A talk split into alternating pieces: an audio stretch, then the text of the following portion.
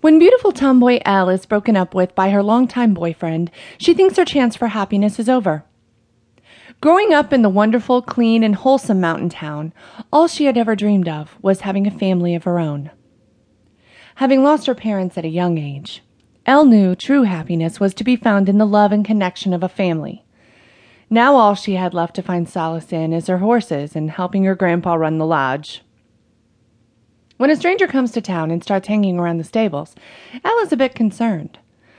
Slowly she warms up to the odd young man and encourages him to start working with the horses. As they get to know each other, they realize they are very much alike on the inside, even if they have taken extremely different paths in their lives. When things take a surprisingly different turn, Elle is forced to choose between what she thinks she wants and what her heart says.